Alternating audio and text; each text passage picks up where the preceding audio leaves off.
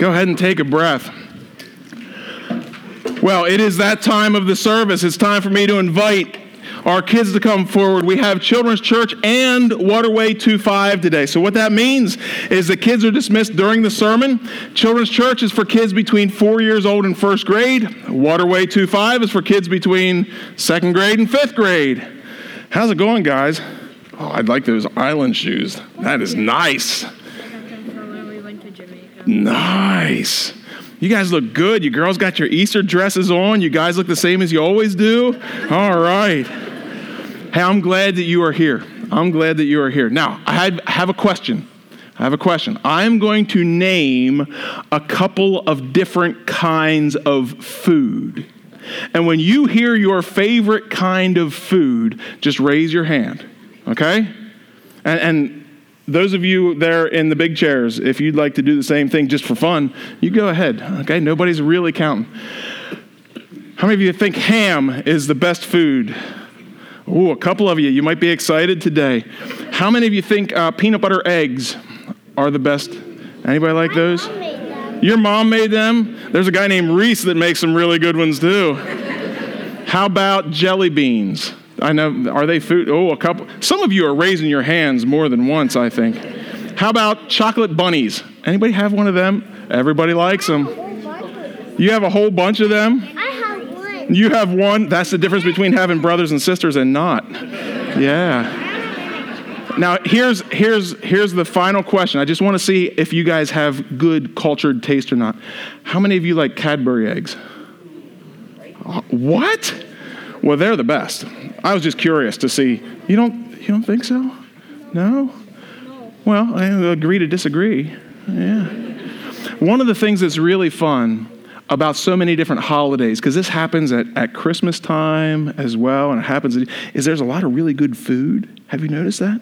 And ham is one of those things. I'm, I'm looking forward to a good meal today, and some of you are too. And candy is one of those things that happens at Easter. And I really love Cadbury eggs, and those are usually only around for a little bit at Easter. But here's the thing. Here's the thing, guys. I just wanted to remind you have fun today and this week enjoying whatever kind of food you like. For children's church. are you going upstairs for children's church? Well, I think I think you probably are. Yeah, uh, is my story taking too long? Yeah. For children's church, well, they'll tell you what to do in the back. Well, yeah, don't ask. I don't really know. I'm not. I'm not a good one to ask. What? Oh, you, Caden, you think we should pray? what? Don't, don't let it be all about the food. Remember Jesus. Pray right now. Come on and pray right now. All right, well, you guys want to pray with me? You remember how it? Yeah, all right, well, let, let's, let's pray. I like to put my hands together and I usually bow my head and I close my eyes. Jesus, I thank you for these boys and girls and for their excitement to be here with you. Lord, I pray that they wouldn't forget you, even as they enjoy all the fun other things about Easter, even the food and the candy. Lord, help them to remember you, and Lord, help the grown ups to remember you too. In Jesus' name we pray. Amen. All right, guys, you can walk to the back, and, and Melanie will help you to figure out where to go. Whew. Church, I am so thankful that even though you think it, you don't often say it the way that they do. You know, just pray and wrap this thing up, Johnson. That's, that's long enough. So, uh, I know we might be here for a little while, and I need a shot of energy. So, um, excuse me while I uh, while I enjoy Cadbury's finest. Opening your Bibles to uh, to Matthew chapter 27. No, there's not enough for the whole church. I bring your own. You didn't get an Easter basket this morning? Oh, you should talk to your mom. I got one.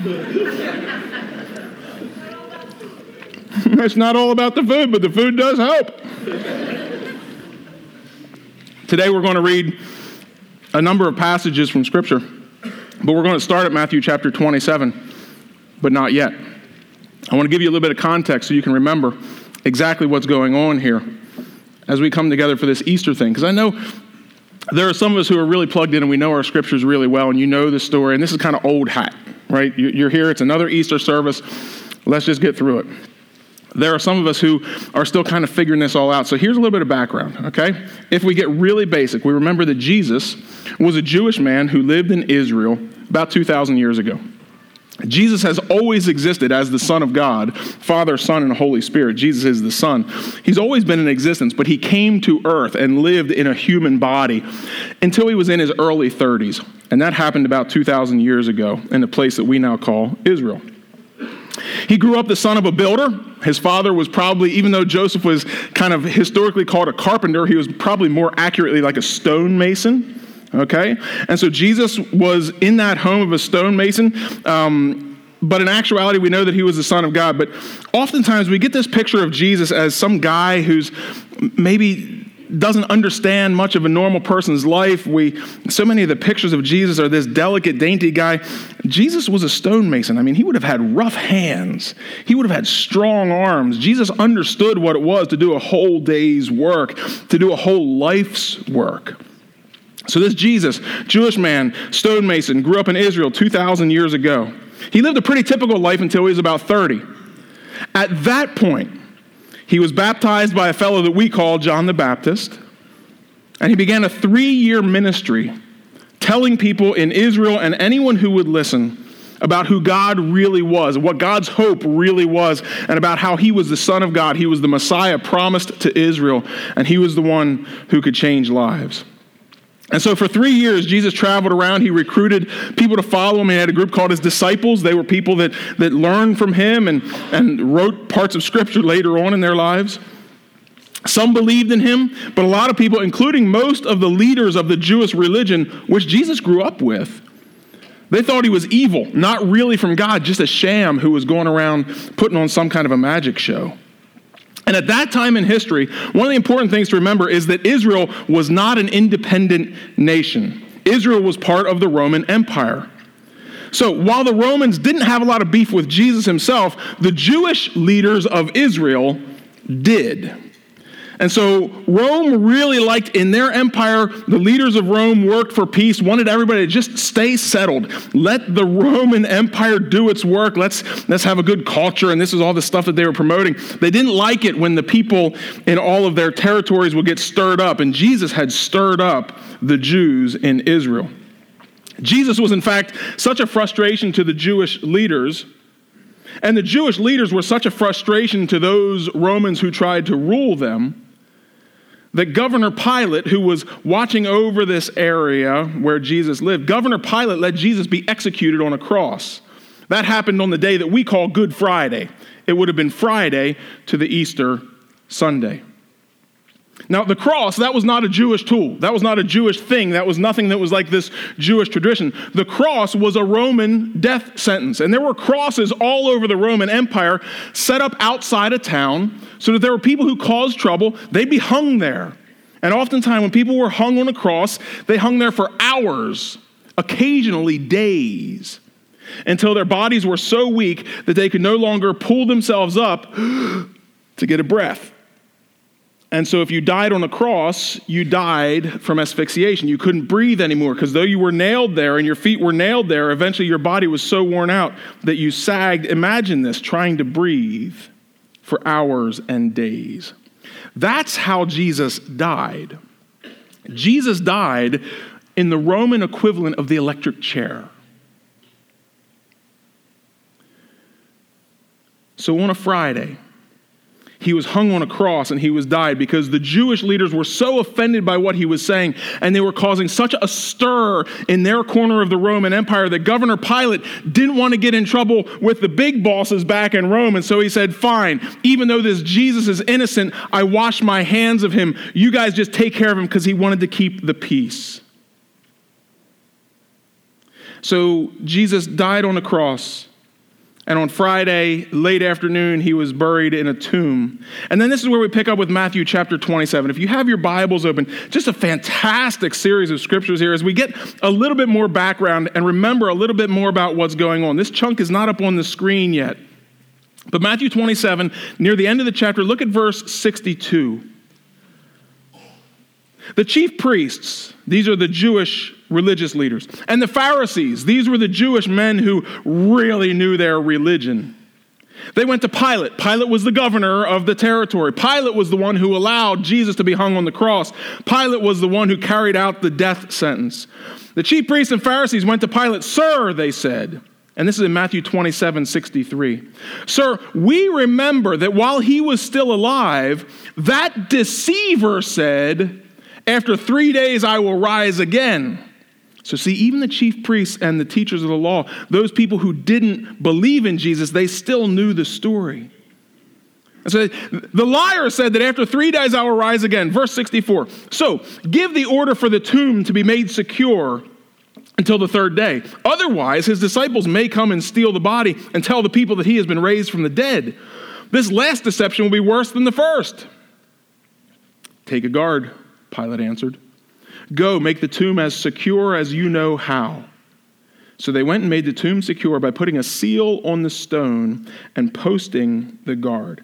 So, what's happening here? We have Jesus, who is this religious authority and who we know as the Savior of the world. Jesus being executed by the government where he lives. I know there are people in our world today who are concerned that Christianity cannot flourish and thrive if the government is not behind it. Well, let me tell you, the government has never been fully behind Christianity, and Christianity's been fine. Jesus executed by a secular government. Jesus now even being persecuted, even in his death, by the existing religious authorities saying, We've heard rumors. We heard that he taught that he'd rise. Make sure there's a guard there. We don't want his disciples to come. You think about conspiracy theories today, nothing is new, folks. There is nothing new under the sun we're pretty sure his disciples, if they would come and steal the body, then everybody will think that he rose from the grave. So set out a guard. Pilate said, Fine, take a guard. So go make the tomb as secure as you know how. Now, think about this, church. Think about the importance of this. We often get to Easter morning, we celebrate the empty tomb, and, and we talk about the ramifications of that, as we should. But remembering what's happening here, the governor knows where Jesus is buried. He's getting this report. The governor sends out his guards, and, and these are not just like lackey mall cop kind of guys. Um, apologies to any of you if you're a mall cop. It's an important job. It's an important job. Whew, that was, maybe I'll not say that one next time. These are legit guards, okay? Make the tomb as secure as you know how. So they went and they made the tomb secure by putting a seal on the stone. So the stone's not just rolled there, but it's sealed up. And, and listen, people in this time weren't folks that, oh, how are we going to put a seal? They, they knew how to deal with stone. They made the tomb secure by putting a seal on the stone and by posting the guard. So, so again, this rising from the grave, I hope you're getting the picture. This isn't something that happens easily or haphazardly or just by rumor. That's Matthew 27. If we continue the story into Matthew 28, we know that Jesus died on Friday, and the Jews count their days a little bit differently than we do, but I'm just going to use Friday and Saturday and Sunday. That might be easiest for us. On Friday, Jesus died and he was buried.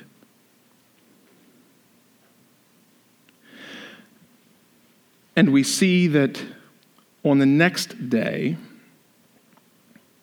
which would have been the Sabbath, if I'm counting correctly, on Saturday, the chief priests and Pharisees went to Pilate and said, Sir, we, we think the disciples might be up to something fishy. Can we? And so on Saturday, a guard is posted and the stone is sealed. And now we pick up in Matthew 28.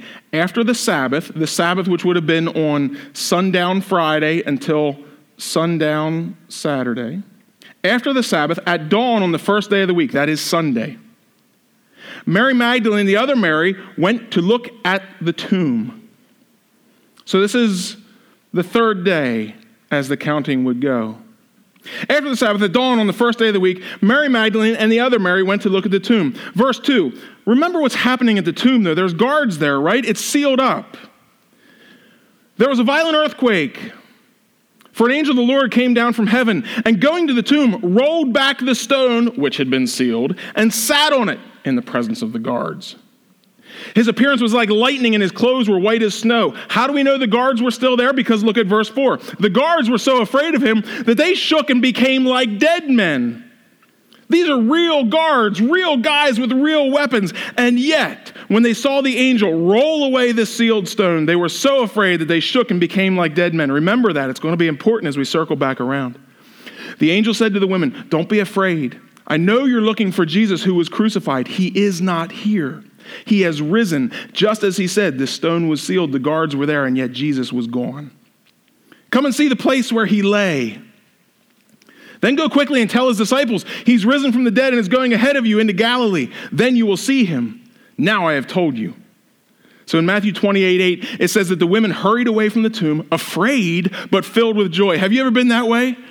Kind of a little bit afraid, but you've got the adrenaline, you've got the joy, and, and you've got all these emotions happening, but you're on a mission from God, right?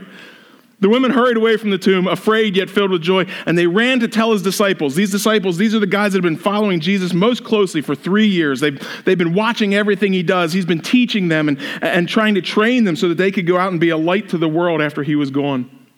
So these women are hurrying away from the tomb. Suddenly, Jesus met them. Greetings, he said. that, that, wouldn't that be ridiculous? I, I mean, really. You're walking to tell the disciples he's not here. You just saw him die on the cross on Friday. Now, Sunday morning, he's not. I mean, I don't have a great memory. Melanie remembers everything. I can't remember anything, but I can remember what happened on Friday. They saw their friend die on the cross, and now he shows up in front of them. Greetings. And then Jesus said to them, Do not be afraid. Go and tell my brothers to go to Galilee. There they will see me. So Jesus is kind of orchestrating this whole reunion here. The ladies are blown away. They clasped his feet and they worshiped him. All this is happening while the guards were so afraid that they shook and became like dead men. Do you see all the witnesses that are there?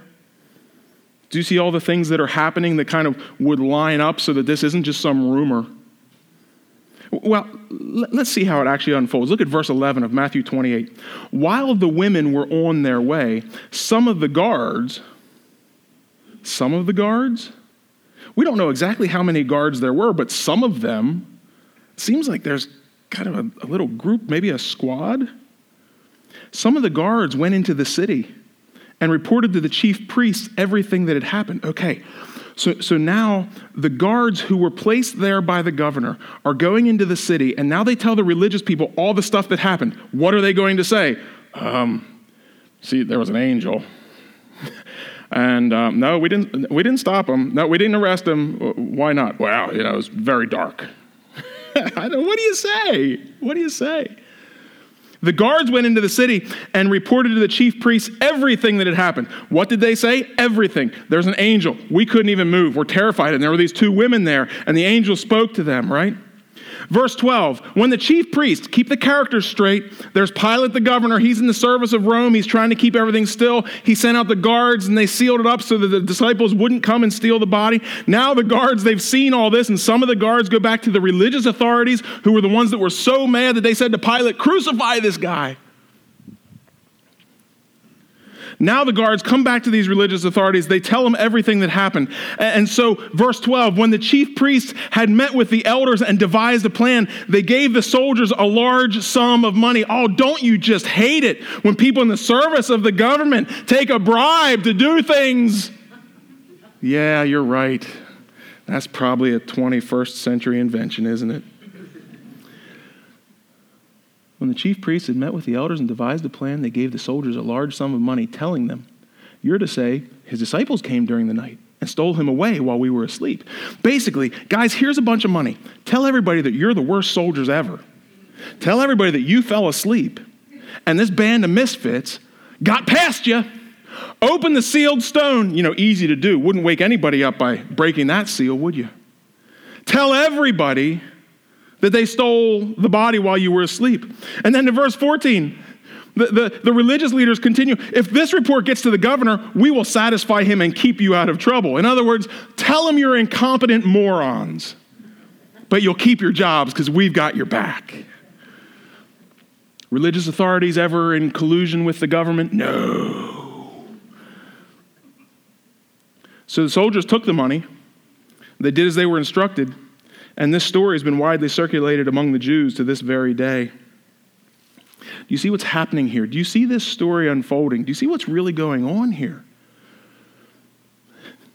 Do you see how easy it would have been to squash this whole Christianity thing if it wasn't real? Pilate knew right where Jesus was. Pilate had allowed this man to be executed as a political prisoner on a Roman cross. Pilate, who's just trying to keep the peace, if he just wanted to shut up all of these Christians, and if he just wanted to pacify all these Jews, what did he have to do? All he has to do to keep the peace is just produce a body, right? Sunday morning. The women are running around telling people the tomb is empty. We, we don't know. And, and, and the guards were there, and, and there was an angel. Pilate could say, No, no, guys, this is ridiculous. Look, hey, soldiers, go get the body. They could have brought it out and showed it to everybody. They did not. Why? Because they could not. The body was not there. And now we've got government witnesses. And now we've got religious witnesses. We've got money changing hands. Pilate did not produce a body because Jesus was not there. Jesus came back to life. We call that resurrection, and that kind of thing doesn't happen every day. I mean, prisoners died on crosses every day. That's not an amazing thing. A person before the time of Jesus, if they were to walk into one of our churches today and, and see crosses on the wall, they might say, Why? What, what, why don't you just put a noose up there? But we see it as important because this is the mark of yes, Jesus was dead, but it did not conquer him. He came back to life, and that's what makes him powerful. And so, 20 years after that all happened, as the faith of Christianity is growing and growing and growing, as the story could not be dismantled with some kind of evidence of the truth. No, see, the truth is that Jesus rose from the grave. He, he stepped out of that place on his own power and even the government was powerless against him. That's the truth. And so, 20 years after that, as, as the religion is growing and growing and growing, there's a Jewish scholar named Paul who says that he's passing along this message to the Corinthians. Look at this up on the screen. This is 1 Corinthians 15. Corinthians, these are people who live in a town called Corinth. Corinth is a city that still exists today, although it's in a different kind of a shape. It's about 50 miles outside of Athens. How many of you have heard of Athens, right, in Greece? So, Paul, this apostle, this Jewish man, is writing a message 20 years after the death of Jesus Christ, writing a message to the church in Corinth because thank Thanks to the Roman infrastructure, thanks to the roads and the travel and the commerce and the ships, this word of Christianity has been spreading like wildfire ever since Jesus rose from the grave. And now Paul is writing to this church in Corinth, and he says, Brothers and sisters, I want to remind you of the gospel I preached to you. Paul had been there before, he was a visitor, he knew these people. But, brothers and sisters, I want to remind you of the gospel I preached to you, which you received and on which you have taken your stand. By this gospel you are saved, if you hold firmly to the word I preached to you.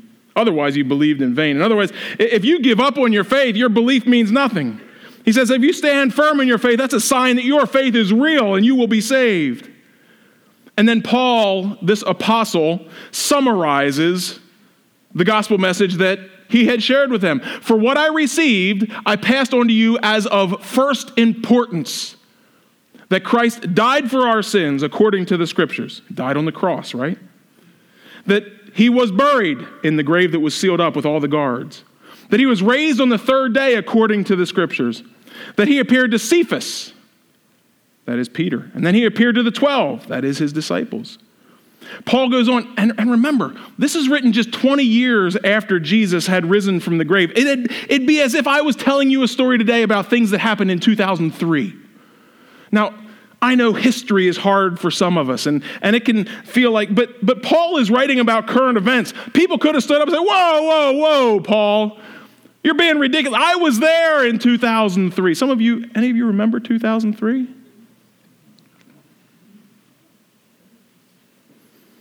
So here's Paul. He's saying, I'm reminding you, church, of all these important things that Christ died, that he was buried, he raised on the third day, he appeared to Peter, he appeared to the 12. And by the way, those guys are all still living, except for Judas, who hanged himself. Those guys are all still living. If you think Paul is full of baloney, you can go talk to Peter anytime you want. Peter, did it really happen? Do you see how, do you see how this is spreading? It's because it's true. I mean, this is the most elaborate conspiracy in the history of ever if this is made up. But Paul goes on and he says, after he appeared to Cephas and then to the 12, Jesus appeared, this Jesus who had come back from the dead, appeared to more than 500 of the brothers and sisters at the same time, most of whom are still living, though some have fallen asleep. That means their bodies have died. Why does Paul say that? Paul says, Corinthians, you want to check it out? I got 500 people you can go talk to. They all saw it. How many witnesses do you have to have for something to be legitimate? My goodness, some of us believe a news report if one person says they see it. Paul says, I know 500 folks who saw Jesus. And then, verse 7 of 1 Corinthians 15. Then he appeared to James, and then to all the apostles. And last of all, he appeared to me also as to one abnormally born. This is Paul writing about himself. He says, Jesus appeared to me. Says, For I am the least of the apostles. I don't even deserve to be called an apostle because I per- persecuted the church of God. Paul says, Jesus appeared to all these folks. And he even appeared to me. And now I'm going to give you a little bit more background on that because this is background Sunday. It's not time for me to be done yet. And I haven't heard any of you say, Would you just pray already? At least not out loud. A little bit of Paul's background Paul, who is writing to the Corinthians about Jesus, telling them that this is the most important thing ever. Paul, who says that Jesus appeared to me. Well, there's a story in the book of Acts, chapter 7, about a guy named Stephen. Stephen, soon after the time of Jesus, was a powerful witness for Jesus. And he preached and he told everybody about the truth of Jesus. In fact, he said to the Jewish folks, the Jewish folks who wouldn't believe. Anthony read this morning from the book of Isaiah, the prophecy that was given to the Jews about who Jesus would be. Well, there were a lot of Jewish people who wouldn't believe, and, and Stephen said to them, You stiff necked people. That was, that was hard language 2,000 years ago. Stiff necked people. Your hearts and ears are still uncircumcised. You're just like your ancestors. You always resist the Holy Spirit. In other words, your daddy was no good and you're no good either. This is what he's saying to them. Stephen, this this believer in Jesus is saying, You Jewish folks, why can't you see it? Why won't you believe? He goes on in Acts 7 Was there ever a prophet your ancestors did not persecute? They even killed those who predicted the coming of the righteous one. Now you've betrayed and murdered him. And the people in the Jewish assembly where Stephen was preaching, they got all mad and they started to get so angry. And then Stephen looked up at heaven and he said, Look, I see heaven open and the Son of Man standing at the right hand of God.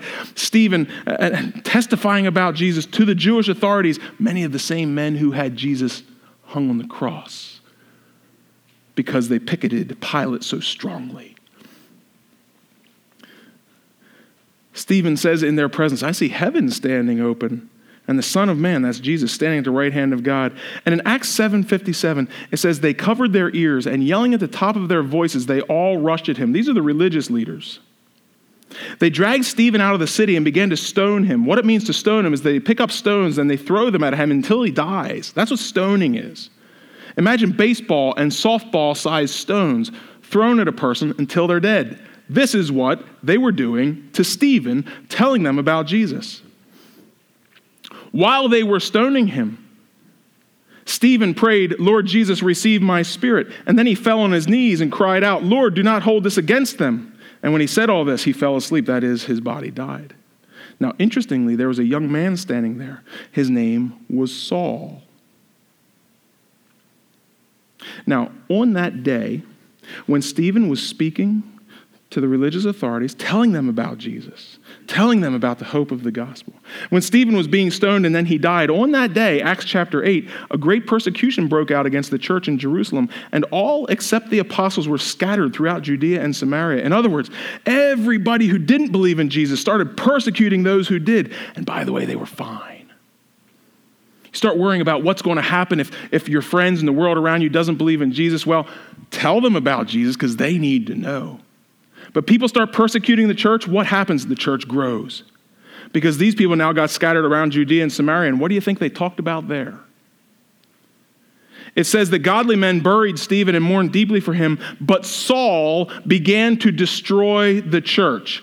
Going from house to house, Saul dragged off both men and women who believed in Jesus and put them in prison. Now, the rest of the story, and you can read this in Acts chapter 8 and Acts chapter 9, is that this guy named Saul one night was walking on the street and he was getting ready to go and kill some more Christians, and Jesus appeared to him and said, Why are you persecuting me, Saul? And Saul, in fact, the way this story unfolds, oh, it's beautiful. Saul falls down before him, recognizing that he is indeed the Lord, and, and, he turns his life around, and, and Jesus changes Saul's name to Paul. And Paul then, years later, wrote 1 Corinthians 15, and he says to the people in Corinth, I'm passing along to you what is most important that Jesus died, he was buried, and he rose from the grave. And, and Saul said, Now this guy named Paul said, there are over 500 people who can tell you about Jesus, and I can too. This Paul, who had been standing in the presence of Stephen as he was being stoned, this Paul, who was the chief of the brute squad, this Paul now telling them about changed life in Jesus. All that has to happen is for Pilate to bring a dead body. Here's your Savior. Couldn't happen. Jesus was Lord.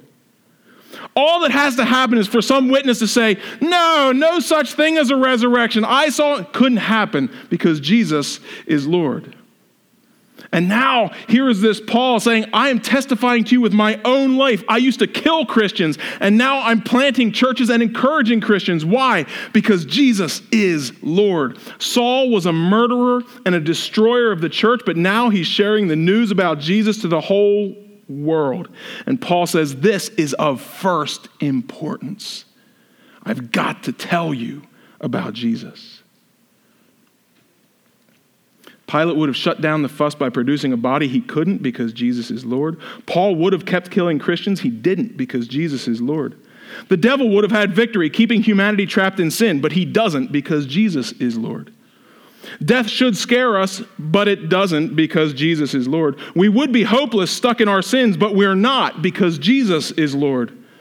And we would all be destined for meaningless life on earth and eternity in hell, but we don't have to be because Jesus is Lord. It doesn't matter how bad you think you've been. Have you ever overseen the murder of a godly person?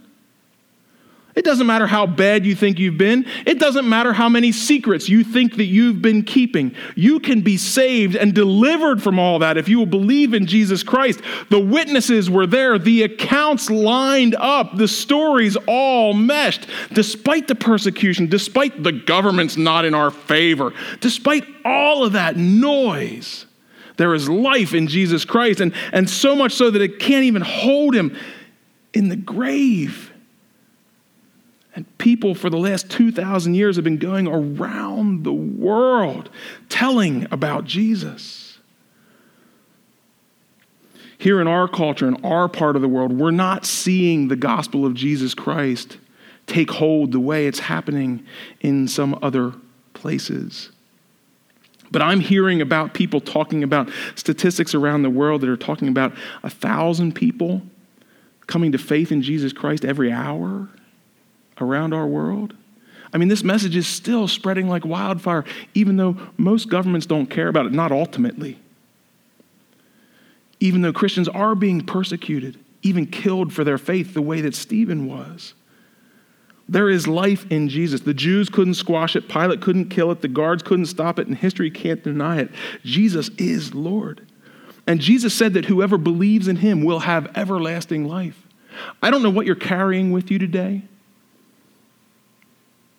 I don't know what kind of guilt might be wrapping you up. I don't know what kind of secrets might be holding you back. I don't know what you're ashamed of or embarrassed by or even afraid of. But let me tell you, there is life and there is freedom and there is deliverance in Jesus Christ. Even a guy like Saul, that murderous, church hating, Christian killing killer, even a guy like him could be turned around to the point where he writes half the New Testament. You are not too far away from God. when you call out on the name of Jesus Christ. Paul says this is of first importance, and so I bring it to you today. I want to just kind of punctuate this whole. This is of first importance. Jesus Christ, he lived the life that the Bible says he did. He died on a cross. He was buried in a tomb, sealed up and guarded. But he rose from the grave. Witnesses saw him, and now the message keeps spreading because there is freedom in Jesus Christ. There is life in Jesus and nowhere else. And so the invitation still stands. 2,000 years later, the invitation is still here for all who will believe, for all who will cry out to Jesus. You can be forgiven of all that stuff. Now, there is still life to be lived. And, and Jesus showed us that even life with God is often a life of suffering and difficulty. This doesn't, mean, this doesn't mean health and wealth for the rest of your time here on earth, but what it means is freedom and life. So that even if you are sick, you can have joy crying out to Jesus. Even if you are dying, you can be at peace knowing that Jesus is holding on to you. Whoever believes in him will have everlasting life, and this is of first importance. Will you pray with me?